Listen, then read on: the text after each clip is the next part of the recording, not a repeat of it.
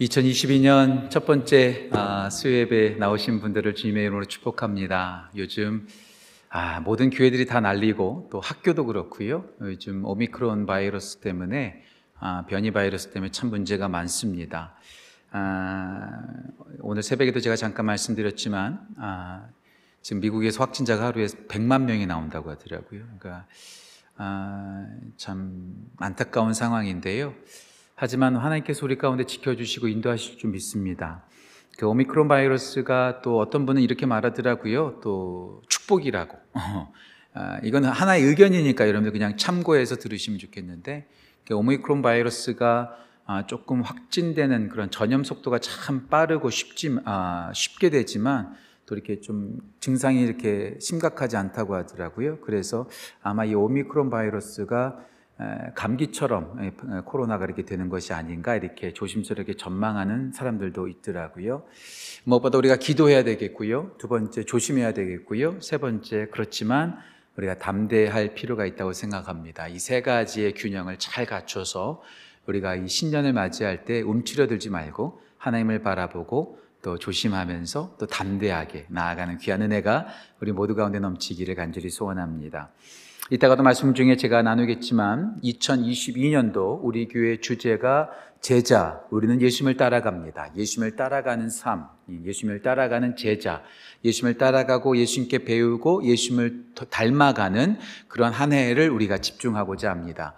그러면서 우리가 특별히 이번 수예배, 어, 이번 연도도 이제 52번 정도가 있을 테고요. 중간중간마다 또 어, 초청 강사가 올 수도 있고 하기 때문에 조금 다 완벽하게 52주를 다 할 수는 없겠지만 그래도 가능하면 우리 목사님들과 함께 성경 속에서 하나님께서 기록한 사람들을 한 명 한 명씩 함께 나눠보면 어떨까 이렇게 어, 생각해 보게 되었습니다. 그러니까 예수님을 따라간 사람들이 성경 속에 많이 나와 있죠. 하나님께서 그들을 기록하신 분명한 이유가 있고요. 또 그들을 통해서 하나님께서 우리에게 주시는 메시지와 소망이 있다고 저는 확신합니다. 그런 까닭에 우리가 제자를 소망하는 2022년에 하나님께서 기록한 사람들을 아담에서부터 쭉 한 사람씩 좀 이어갔으면 좋겠는데 모든 사람들 다 나눌 수 없겠지만 한 50명 정도를 좀 샘플로 어, 저희가 선정해서 우리 목사님들이 매주 한 명씩 차례대로 또 때로는 두 명씩 때로는 세 명씩 함께 나누는 시간을 갖고자 하고요.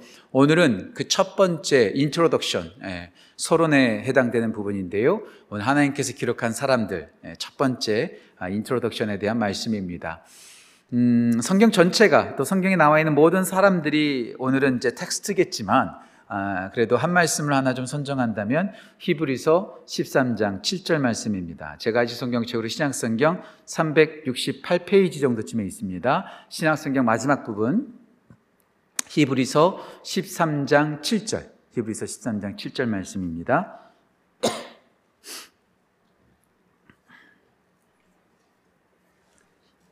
히브리서 13장 7절 말씀 제가 봉독합니다.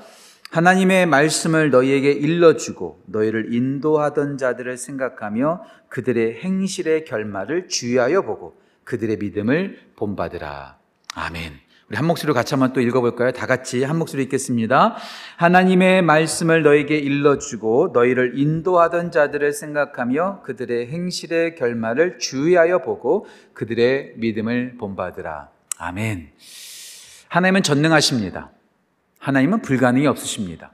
하나님께서는요, 이 온 우주 만물을 다 창조하신 분이세요. 그 하나님께서 불가능이 어디 있겠습니까? 못하시는 게 어디 있겠어요? 맘만 먹으면 뭐든지 하실 수 있고 뭐든지 해낼 수 있으신 분들이 있으신 분이 바로 우리 하나님이세요. 하나님께서 천지를 창조하신 것도 참 놀라운데요. 그와 함께 우리가 절대로 잊지 말아야 될 것 중에 하나가 뭐냐면 하나님께서 이 창조하신 온 우주 만물을 운영하고 경영하고 매니지먼트하고 계신다는 거예요. 이게 얼마나 대단한 일인지 몰라요. 여러분, 한 가정의 가장이 되는 것도 참 어렵습니다. 한 조그만 사업체의 사장이 되는 것 참 그것도 쉽지 않습니다. 그리고요, 나라의 대통령이 된다는 거 그건 진짜 이루 말할 수도 없죠.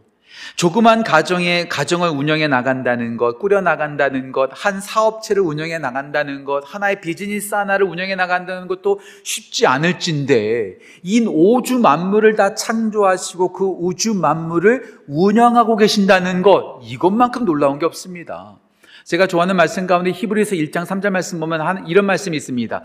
하나님께서 능력의 말씀으로 만물을 붙들고 계신다. 와. 이 세상이요, 그냥 저절로 운영해 나가는 게 아니에요. 저절로 움직여지는 게 아니에요. 하나님께서 말씀으로 천지를 창조하셨을 뿐만 아니라 그 능력의 말씀으로 붙들고 계신다는 거죠. 하나님께서 이 세상을 다스리실 때에 이 세상을 운영해 나가실 때 한 치의 오차도 없습니다. 정확한 시간에 해가 떠오르죠. 하루도 빠짐없이 해가 떠오릅니다. 하루도 빠짐없이 해가 집니다. 하루도 빠짐없이 달이 떠오릅니다. 하루도 빠짐없이 별이 떠오릅니다. 봄이 지난 다음에 야 이번에는 하나님이 조금 심심하니까 봄 다음에 바로 가을 오게 해야지 이렇게 하신 적 없어요. 봄 오면 그 다음 여름 오고 그 다음에 가을 오고 그 다음에 겨울 오는 거예요. 정확하게 한치의 오차 없이 다 운영해 나가십니다. 꽃이 피고 꽃이 지고 그 다음에 잎사귀가 떨어지면서 열매가 맺고 그 다음에 눈이 내리고 이 모든 것이 하나님의 철저한 운영과 철저한 다스림 가운데 진행된다는 것. 그러니까 하루하루가 기적이죠. 온 세상을 하나님께서 말씀으로 붙들고 계십니다. 오늘 제 설교 원고에는 써 있지 않은 부분인데요. 오늘 여러분들한테 선포하고 싶습니다. 온 세상을 하나님께서 능력의 말씀으로 붙잡고 계시는 것처럼 우리 모든 지구촌 가족들, 모든 성도들의 삶도 하나님의 말씀으로 붙들고 계심을 믿습니다. 오늘 온라인으로 예배드리신 모든 성도님들 기억하십시오. 우리를 붙들고 있는 것은 코로나 바이러스가 아닙니다. 우리를 붙들고 있는 것은 세상의 흉흉한 소식들이 아닙니다. 우리를 붙들고 있는 것은 오직 하나님의 능력의 말씀입니다. 오늘 장한주 목사님께서 말씀해 주셨죠? 요한복음 5장에서 베데스다 연못에서 36년간 그 병에 붙잡혀 있었던 인생. 그 인생에게 예수께서 말씀하셨죠? 내 자리를 들고 일어나 걸으라. 예.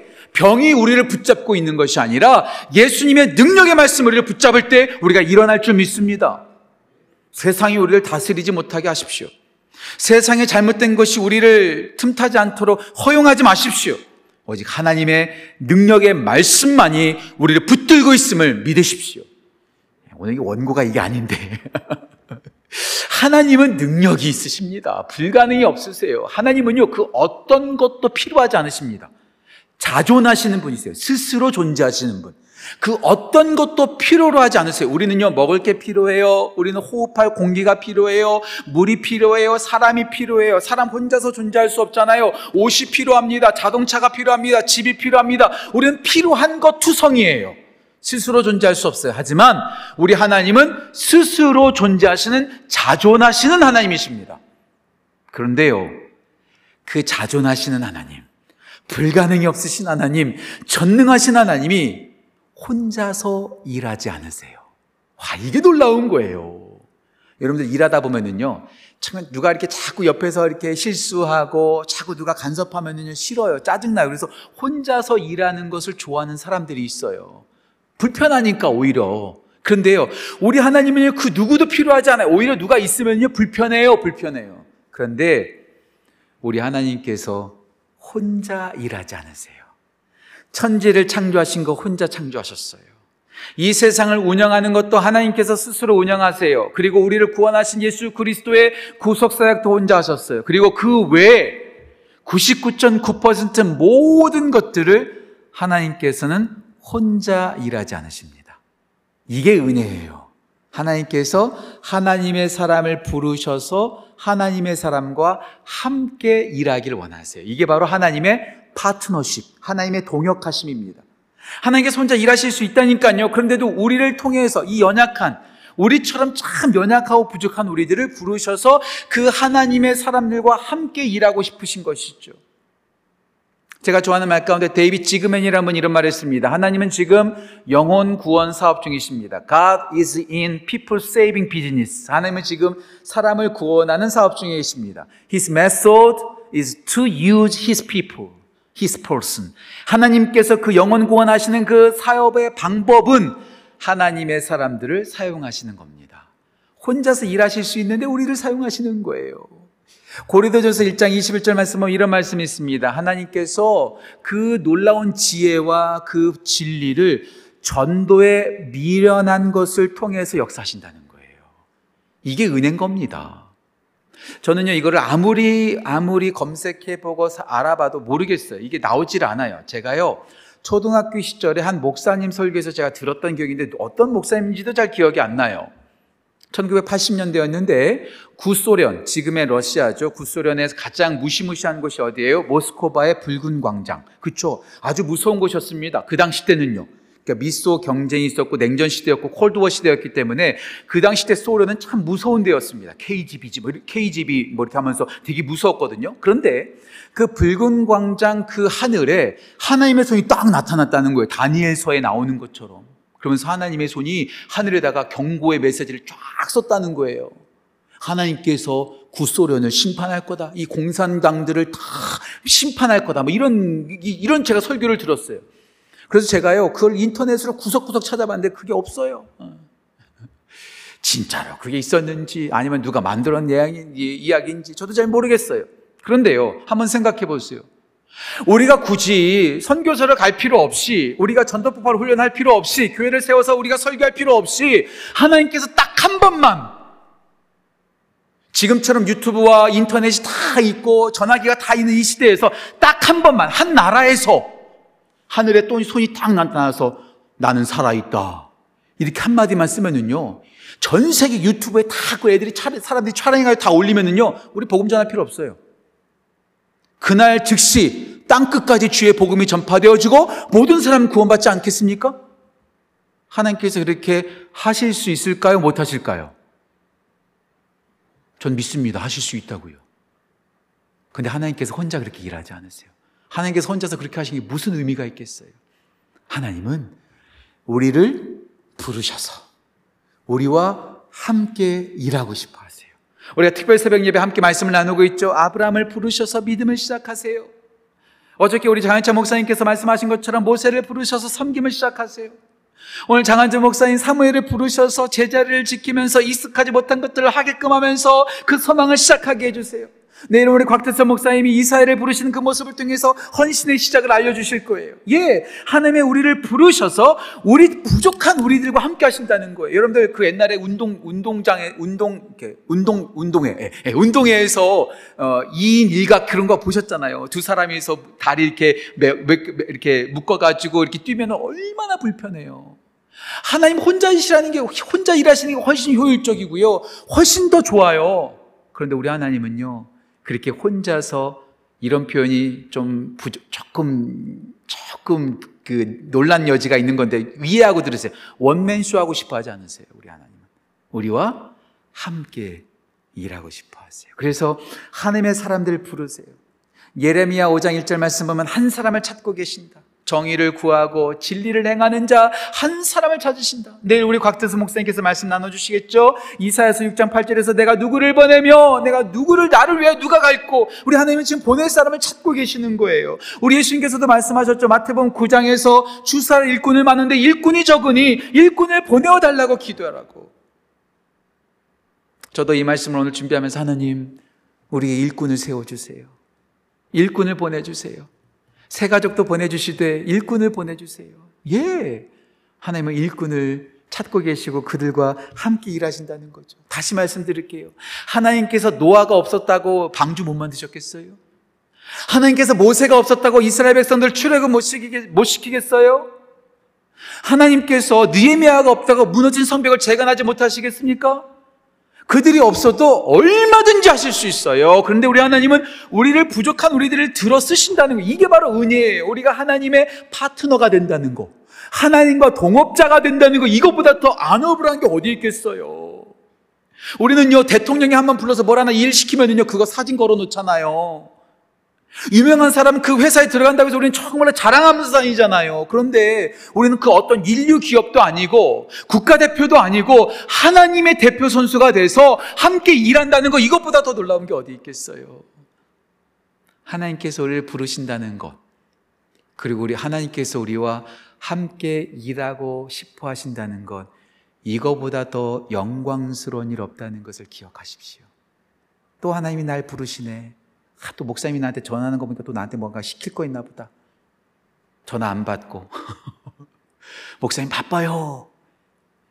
그렇게 귀찮아하는 게 아니에요. 영광스럽게 하게 된다는 거죠. 그리고 창세기서부터 요한계시록까지 하나님께서 사용한 사람들, 하나님의 동업자가 된 사람들, 하나님의 파트너가 된 사람들이 쭉 나와 있어요. 쭉 나와 있어요. 제가 아까도 말씀드렸죠. 그래서 이번 2022년 우리가 제자로서 예수님을 따라가기 위해서 하나님께 따라갔던 사람들, 하나님의 말씀대로 살았던 사람들, 이 50명 뽑는 것도 힘들었어요. 많거든요. 너무 많거든요. 50명만 추려서 우리 목사님들이 매주 한 명씩, 한 명씩 하나님의 말씀을 함께 나눌 겁니다. 그걸 통해서 우리가 모두가 은혜를 받았으면 좋겠어요. 저는 항상 빠짐없이 저는 항상 말합니다. 저의 목회와 저의 믿음과 저의 모든 영성의 기본이 된 것 중에 하나가 인물별 성경 공부입니다. 인물별 성경 공부. 두란노서원에서 나온 이렇게 크, 이만한 크기의 이만한 크기의 큰 그 성경 공부 교재가 있어요. 아, 알란 스트링 스트링 펠로우라고 하는 분이 이렇게 만든 그 교재인데요. 제가 자주 말씀드렸죠. 제가 97년도, 96년도에 하용조 목사님께서 신약 구약해서 100개의 테이프가 있거든요. 지금도 제 방에 있어요. 이거를요, 제가요, 한 2, 3년 동안 한 편당 적어도 제가 진짜 거짓말 안 보태고요. 한 편당 적어도 다섯 번 이상 들었어요. 100개의 테이프를 적어도 다섯 번, 많게는 10번도 들었어요. 10번도. 진짜로. 이것이 아담으로부터 시작해서 마지막 예수님까지, 예수님까지 50여 명의 인물별 성경 공부를 제가 계속해서 2, 3년 동안 빠져 있었거든요. 그 인물들을 통해서 제가 성경을 알았고, 그 인물들을 통해서 하나님을 배웠고, 그 인물들을 통해서 경건을 배웠고, 그 인물들을 통해서 믿음을 배웠어요. 성경 속에 나오는 인물들만 배운 게 아니에요. 제가 신학대학원을 다닐 때는요, 여름방학이 되고 겨울방학이 되면은요, 동네 도서관을 끊었어요. 도서관 아시죠? 이렇게 큰 이렇게, 이렇게, 이렇게 벽이 있는 그 저기 학생들 공부하는 데 있잖아요. 고3생들이나 고시생들만 들어가는 데예요. 제가 거기를 여름방학이나 겨울방학마다 끊었습니다. 여름방학만 겨울마다 놀지 않고 가서 성경책 읽고 주제별로 이제 공부를 하는 거예요. 어떨 때는 성령론에 대해서, 어떤 때는 성경론에 대해서, 어떤 때는 기도에 대해서, 그리고요, 한 학기는요, 제가 인물에 대해서만 제가 팠습니다. 그래서 그때는요, 이 두 달 동안 제가 자서전만 읽었어요. C.S. 루이스, C.T. 스터드, 찰스 스펄전, 리즈 하월즈, A.W. 토저, 허드슨 테일러 이것들만 다 모아가지고 하나님께서 사용하신 사람들 성경 속에 나오지 않은 현대를 살아가는 그리스도인들의 자서전을 쭉 아니면 그 저기 평론집들을 읽으면서요 제가 계속해서 그 사람들이 어떻게 하나님께 쓰임 받았는가 인물들을 통해서 하나님을 배워가는 거 참 중요한 겁니다. 오늘 본문 말씀 속에서도 나오죠. 히브리서 13장 7절 말씀 제가 다시 한번 읽겠습니다. 하나님의 말씀을 너에게 일러주고 너희를 인도하던 자들을 생각하며 그들의 행실의 결말을 주하여 보고 그들의 믿음을 본받으라. 하나님의 사람들을 통해서 그들의 인생을 통해서 그들의 헌신과 믿음을 통해서 우리가 배울 것을 배워야 한다는 것이죠. 자, 그렇다면 이제 이번 주를 시작해서 이번 2022년 한 50주 정도 우리 목사님들과 또 제, 저도 가끔가다 말씀 전할 거고요. 우리 목사님들을 통해서 성경 속 인물들을 배워갈 텐데 그들의 무엇을 배워야 할까요? 그들을 배울 때 우리는 어떤 것들을 배워야 될까요? 오늘 세 가지로 함께 좀 말씀을 나누고 싶습니다. 어떤 자세로 배워야 될지. 첫 번째, 이렇게 표현하고 싶어요. 첫 번째, 정면교사. 정면교사.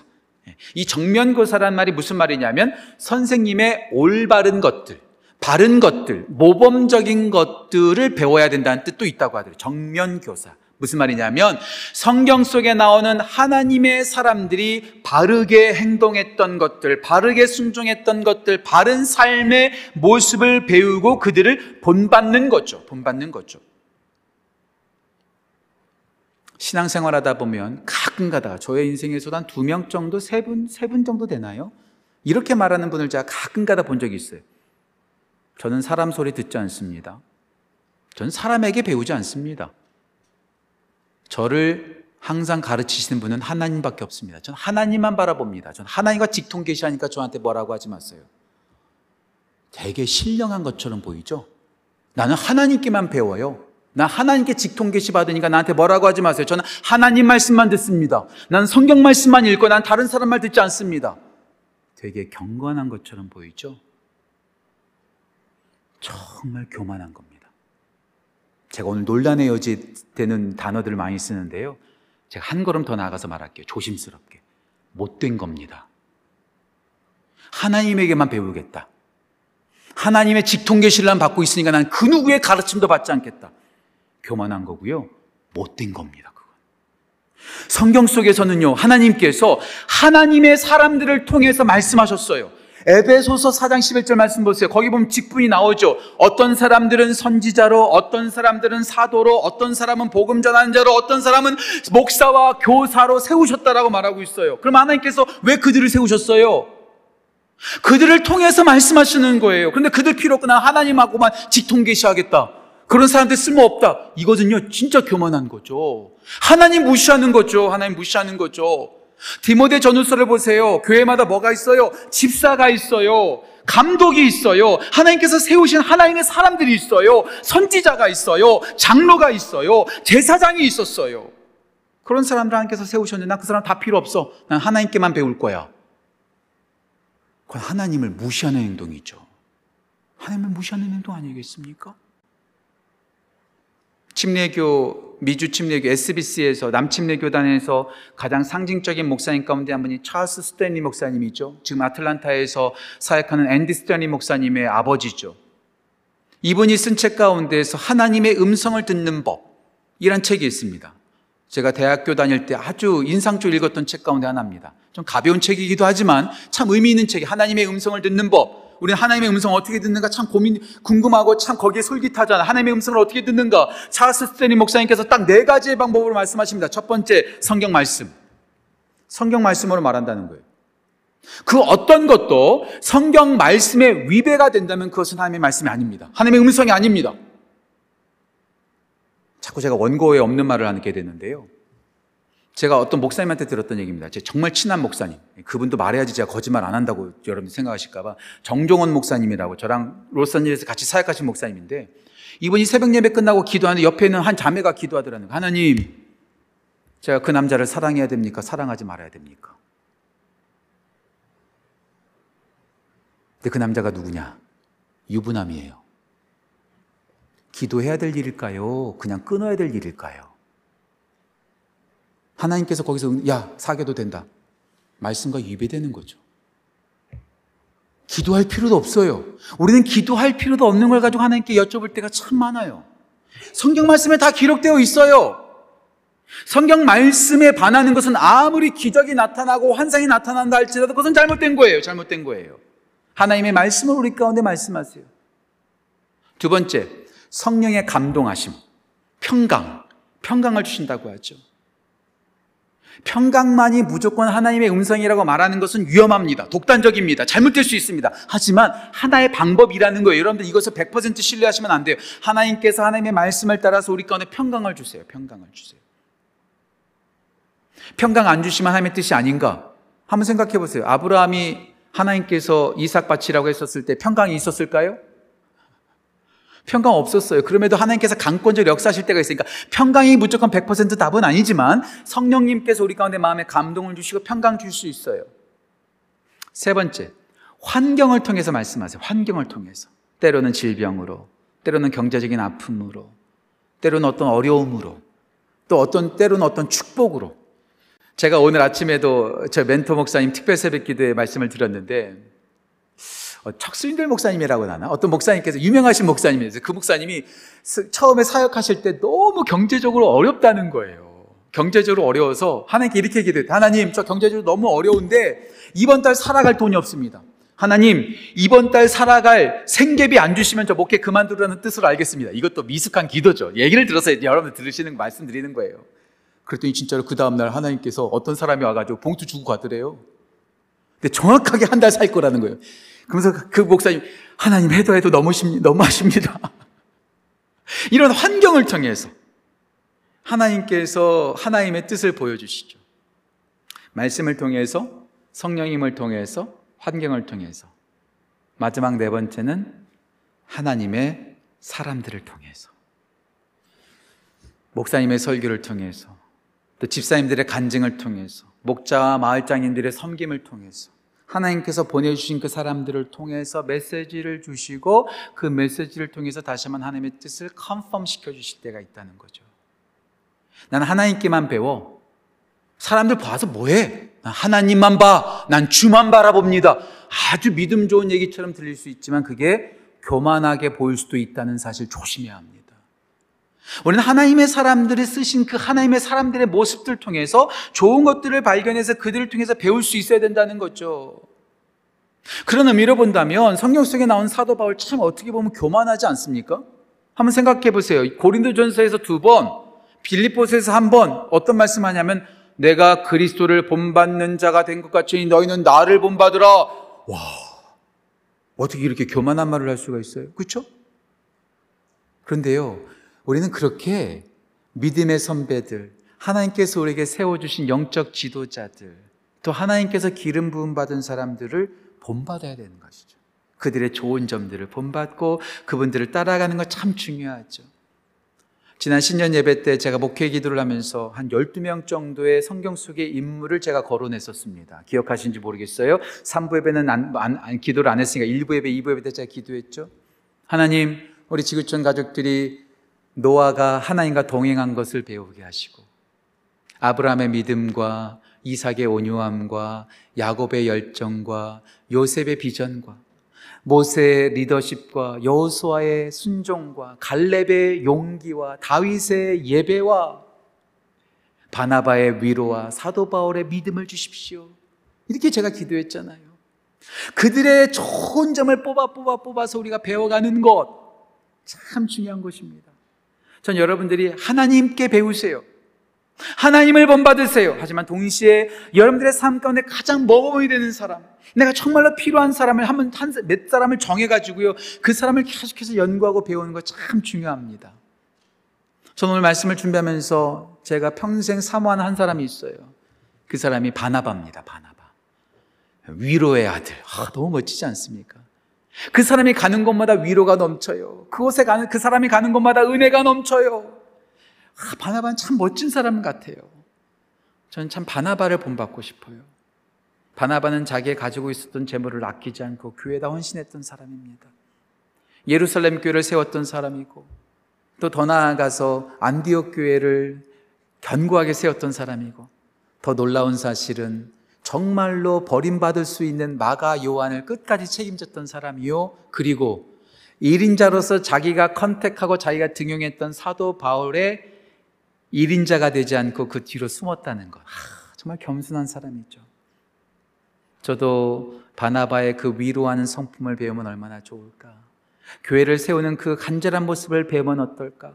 낙오된 사람을 내치지 않고 그를 품는 사람이 되면 얼마나 좋을까. 겸손하게 1인자 자리에서 2인자 자리로 내려올 수 있는 마음을 배우면 얼마나 좋을까. 저한테 그런 모습이 없으니까 바나바가 더 저한테 크게 느껴지는 것 같아요. 여러분들은 어떤 인물을 좋아하십니까? 어떤 인물을 사랑하십니까? 어떤 인물들이 여러분들한테 부담으로 다가오십니까? 그 인물, 하나님께서 쓰셨던 그 인물들을 여러분들이 연구하고 그분들의 좋은 믿음의 모범들을 빼서 배우고 닮아가는 귀한 은혜가 넘치기를 간절히 소원합니다. 이번 50주간 동안에 믿음의 사람들이 많이 나올 겁니다. 그 사람들이 좋은 점을 뽑아 뽑아 뽑아 뽑으면 우리가 정말 하나님께서 귀하게 세우는 사람들로 세워지겠죠. 정면교사, 본받는 귀한 은혜가 우리 지구촌 가족들 가운데 특별히 2022년 수요예배 때마다 넘치기를 간절히 소원합니다. 정면 교사입니다. 두 번째, 정면 교사가 있다면 오늘 이것 때문에 정면 교사라고 말했죠. 두 번째 뭐가 있죠? 우리가 흔히 하는 말 반면 교사가 있죠.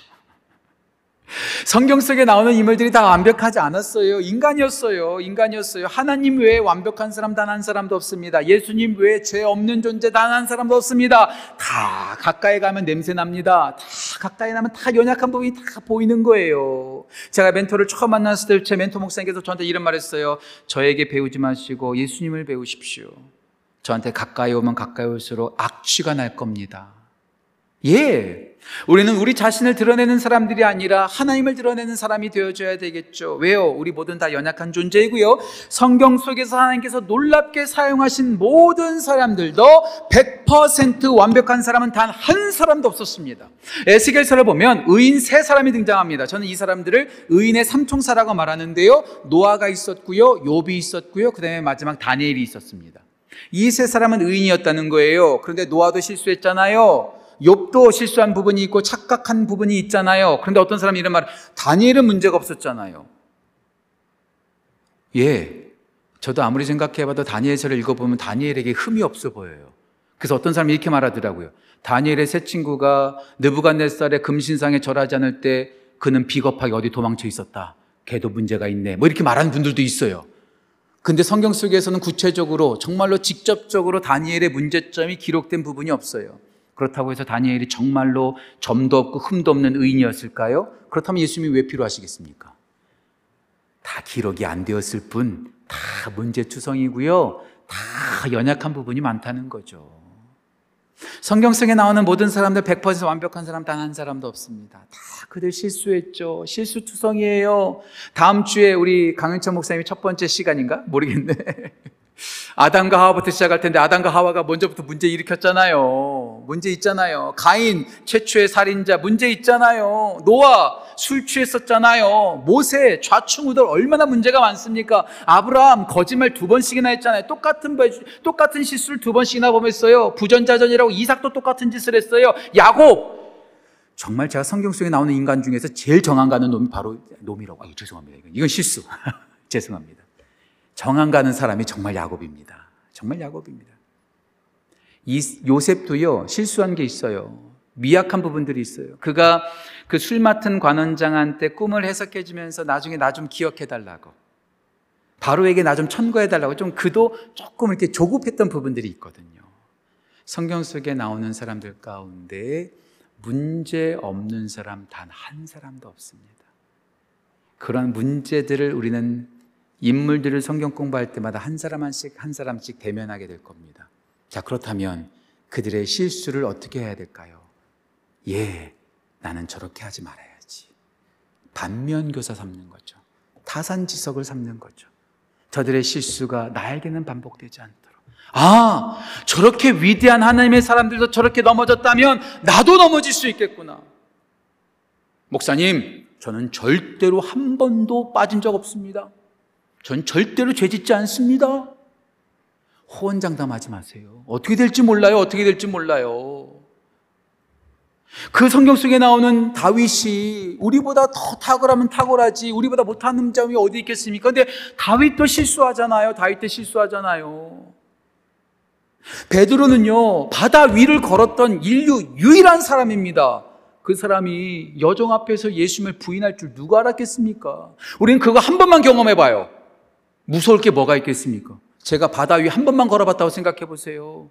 무서울 게 뭐가 있습니까? 목에 칼이 들어와도 예수님을 나는 부인하지 않죠. 모르는 거예요, 모르는 거예요. 아, 저 사람들도 실수했으니 나도 그럴 수 있구나. 나도 언제든지 넘어질 수 있구나. 나도 언제든지 낭망할 수 있구나. 항상 조심하면서 그들의 실수를 반면 교사 삼아 나는 그렇게 되지 말아야지. 배우는 일들이 있기를 소원합니다. 물론 우리가 50주 동안 성경 인물들 쫙 뽑았는데요. 몇몇 안 돼요. 성경 속에서 물론 우리가 나쁜 사람들, 잘못된 악인들 많이 있죠. 많이 찾아볼 수 있죠. 뭐 오늘 우리 장한준 목사님 말씀하셨던 홈리와 비느하스라든지 뭐 엘리 제사장이라든지 고라 자손이라든지 뭐 여러 가지 잘못된 일들 많이 뭐 아나니아와 삽비라라든지 뭐 세상을 살아내서 갔던 대마라든지 또 뭐 빌라도라든지 헤롯이라든지 얼마나 많아요. 얼마나 많아요. 그렇지만 예, 조금만 배울 거예요. 우리가 긍정적인 사람에게 더 많이 배워야 돼요. 근데 때로는 부정적인 사람들을 통해서도 배워야 됩니다. 그래서 때로는 르오보암도 배울 거고요. 삼손을 통해서도 배울 거고요. 여러 가지 사람들을 통해서 우리가 그들의 실수 배우면서 우리는 그렇게 되지 말아야 될 것, 조심해야 될 것들을 배우게 될 거라는 거죠. 정면 교사를 통해서 본받아야 할 것을 배우게 될 겁니다. 반면 교사를 통해서 우리가 조심해야 될 것을 배울 것이고 우리도 실수를 통해서 그들의 실수를 통해서 우리는 실수를 반복하지 않을 것을 배우게 될 겁니다. 정면 교사, 반면 교사. 마지막 세 번째는 여러분 많이 들어보셨을 거예요. 청출어람. 들어보셨어요? 청출어람. 흔히 그냥 쉽게 말하면 제자가 스승보다 더 탁월해지는 것을 말하죠. 제자가 스승보다 더 탁월해지는 것.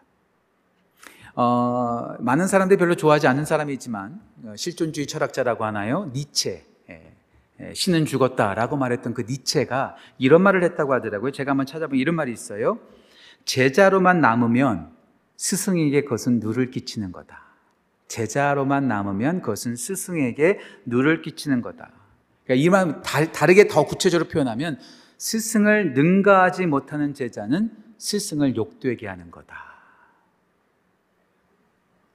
우리가 아브라함보다 더 큰 믿음의 사람이 된다는 것, 우리가 야곱보다 더 열정적인 사람이 된다는 것, 우리가 다윗보다도 더 하나님의 마음에 합한 사람이 된다는 것, 우리가 사도 바울보다 더 탁월한 복음 전도자가 된다는 것, 상상할 수 없는 일이죠. 하지만 나는 그들 따라가지도 못해. 난 그들 흉내도 못 내. 나는 한번 배우고 말 거야. 이러면은요, 아무런 일도 일어나지 않아요. 하나님, 저 아브라함의 믿음이 저한테 주셔서 저는 아브라함보다 더 큰 믿음 갖게 해주세요. 저는 이것이요, 거룩한 불만족이고 거룩한 욕심이라고 생각해요. 이런 욕심 가져도 되잖아요. 내가 빌 게이츠보다 돈 더 많이 갖게 해주시 이건 너무나 큰 욕심이고요. 하지만 하나님, 제가 아브라함보다 더 큰 믿음 갖게 해주시고, 저도 다윗처럼 하나님의 마음에 합한 사람 됐으면 좋겠어요. 이거는 얼마나 거룩한 욕심이고, 얼마나 거룩한 불만족입니까? 아니, 우리 예수님께서 이런 말씀 하셨어요. 여러분 잘 아시죠? 요한복음 14장 12절 말씀. 너희들은 내가, 예수님께서 말씀하셨어요. 너희들은 내가 하는 일을 할 것이요. 나보다 더 큰 일도 하리라. 와, 어떻게 이런 말씀을 우리 예수님께서 하셨을까요? 나는 그냥 이만큼만 살아갈래. 이만큼도 안 되죠. 우리 어르신들이 늘 말하잖아요. 꿈을 세우려면 어떻게 해요? 호랑이 잡는 꿈 꾸라고. 예. 쥐새끼 잡는 꿈 꾸면은요, 쥐 한 마리도 못 잡는다고. 하지만, 호랑이 잡는 꿈을 꿀 때 고양이라도 잡는다고. 우리가 다른 꿈은 둘째 치더라도 영적인 믿음의 꿈은 좀 크게 크면 좋겠어요. 뭐 우리 교회가 만명 되게 하시고, 뭐 우리 교회가 막 커지고, 뭐 인광 목사가 뭐 유명 이런 꿈들은요 진짜 인간적인 꿈이고요. 하나님, 제가 말씀만큼은 제가 진짜로 탁월하게 보고 싶습니다. 내가 기도만큼은 진짜 열심히 하고 싶습니다. 이거 이런 욕심은 좋잖아요. 저희 모든 지구촌 가족들이 2021년 한해 성경 속에 나오는 인물들을 배우면서 아 그냥 그들 배우고 끝났다. 좋은 거다 이렇게 끝나는 것이 아니라 좀 간절한 거룩한 소망이 있으면 좋겠어 하나님 저도 저들처럼 살게 하시고 아니 저들보다 더 업그레이드 되는 인생 됐으면 좋겠습니다 너무 큰 꿈인가요? 너무 허황된 꿈인가요? 우리 하나님께서 아브라함보다 더 큰 믿음 달라고 기도하면 우리 하나님께서 야 너 주제를 알아 구할 거를 구해야지 하나님께서 이렇게 혼내실까요? 저는 그렇게 생각하잖아요 야 저놈, 저놈, 저놈. 믿음을 저렇게 구하다니 참 고맙다. 하나님께서 고마워하실 거예요. 그런 기도는 고마워하실 것 같아요. 정면 교사를 통해서 좋은 점을 본받으십시오. 반면 교사를 통해서 그들의 실수를 조심하고 그 실수를 통해서 우리가 다시 반복하지 않는 것을 배우십시오. 청출어람, 성경 속에 나오는 인물들을 보면서 큰 꿈을 가집시다. 하나님, 저에게 있는 믿음들을 저에게 주십시오. 기대되지 않으세요? 다음 주부터? 저만 기대가 되나? 2022년 한 해 우리 모두가 성경 속에서 하나님께서 기록한 사람들을 통해서 좋은 점을 배우고 나쁜 점을 조심하고 그 사람들이 가지고 있었던 것들을 더 크게 우리가 본받는 귀한 은혜 넘치게 간절히 소원합니다. 그런데요, 한 가지만 나눌게요. 제가 하영조 목사님한테 그 인물별 성경 공부를 배우면서 이 하영조 목사님께서 저한테 하셨던 아주, 아니, 그 테이프에서 그 강의에서 하셨던 가장 중요한 말이 있습니다. 인물별 성경 공부를 통해서 성경책에 기록된 사람들을 통해서 절대로 하나님께서 사용하신 사람들을 우상화하지 마십시오. 그들을 통해서 하나님을 배우십시오. 그들을 통해서 예수님을 발견하십시오. 성경 속에 나오는 모든 하나님의 사람들을 보면요. 그 안에 예수님의 모습이 감춰져 있어요. 요셉, 특별히 요셉, 다윗, 얼마나 예수님의 그 기독론, 예표라고 하죠. 타이폴로지, 얼마나 예수님으로 가득 차 있는지 몰라요. 그 인물들을 통해서 인물을 우상하거나 인물들만 주목하는 것이 아니라 그 인물들을 사용하신 하나님을 배우는 것이죠. 다시 말씀드릴게요.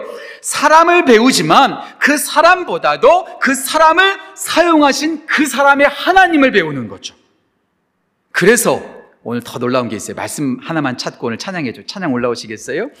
어, 히브리서 13장 7절 말씀 우리 다시 펴보시겠어요? 히브리서 13장 7절 말씀 다 펴보세요. 368페이지 히브리서 13장 7절 말씀 하나님의 말씀을 너에게 일러주고 너희를 인도하던 자들을 생각하며 그들의 행실의 결말을 주의하여 보고 어떻게 해요? 그들의 믿음을 본받으라. 너희들의 믿음의 선진, 영적 지도자, 또 어떻게 보면 성경 속에 기록된 하나님의 사람들의 결말을 보고 그들의 믿음을 본받으라 말씀한 다음에 자, 그 다음 8절 말씀 우리 한 목소리 읽을까요? 13장 7절 읽었죠? 제가 13장 8절 말씀 우리 한 목소리 같이 읽습니다. 같이 읽습니다. 예수 그리스도는 어제나 오늘이나 영원토록 동일하시니라. 이게 우연일까요? 하나님의 사람들을 통해서 그들의 결말을 보고 그들의 믿음을 본받으라 말씀한 바로 그 다음에 예수 그리스도는 어제나 오늘이나 영원토록 동일하시다. 그 사람들을 사용하신 예수님, 그 사람들을 사용하신 하나님은 영원히 변함없는 가장 신실하신 분이다. 하나님께서 기록한 사람들을 통해서 배우되 그 사람들을 기록하신 하나님을 배우는 우리 지구촌 가족들 되시기를 주님의 이름으로 축복합니다.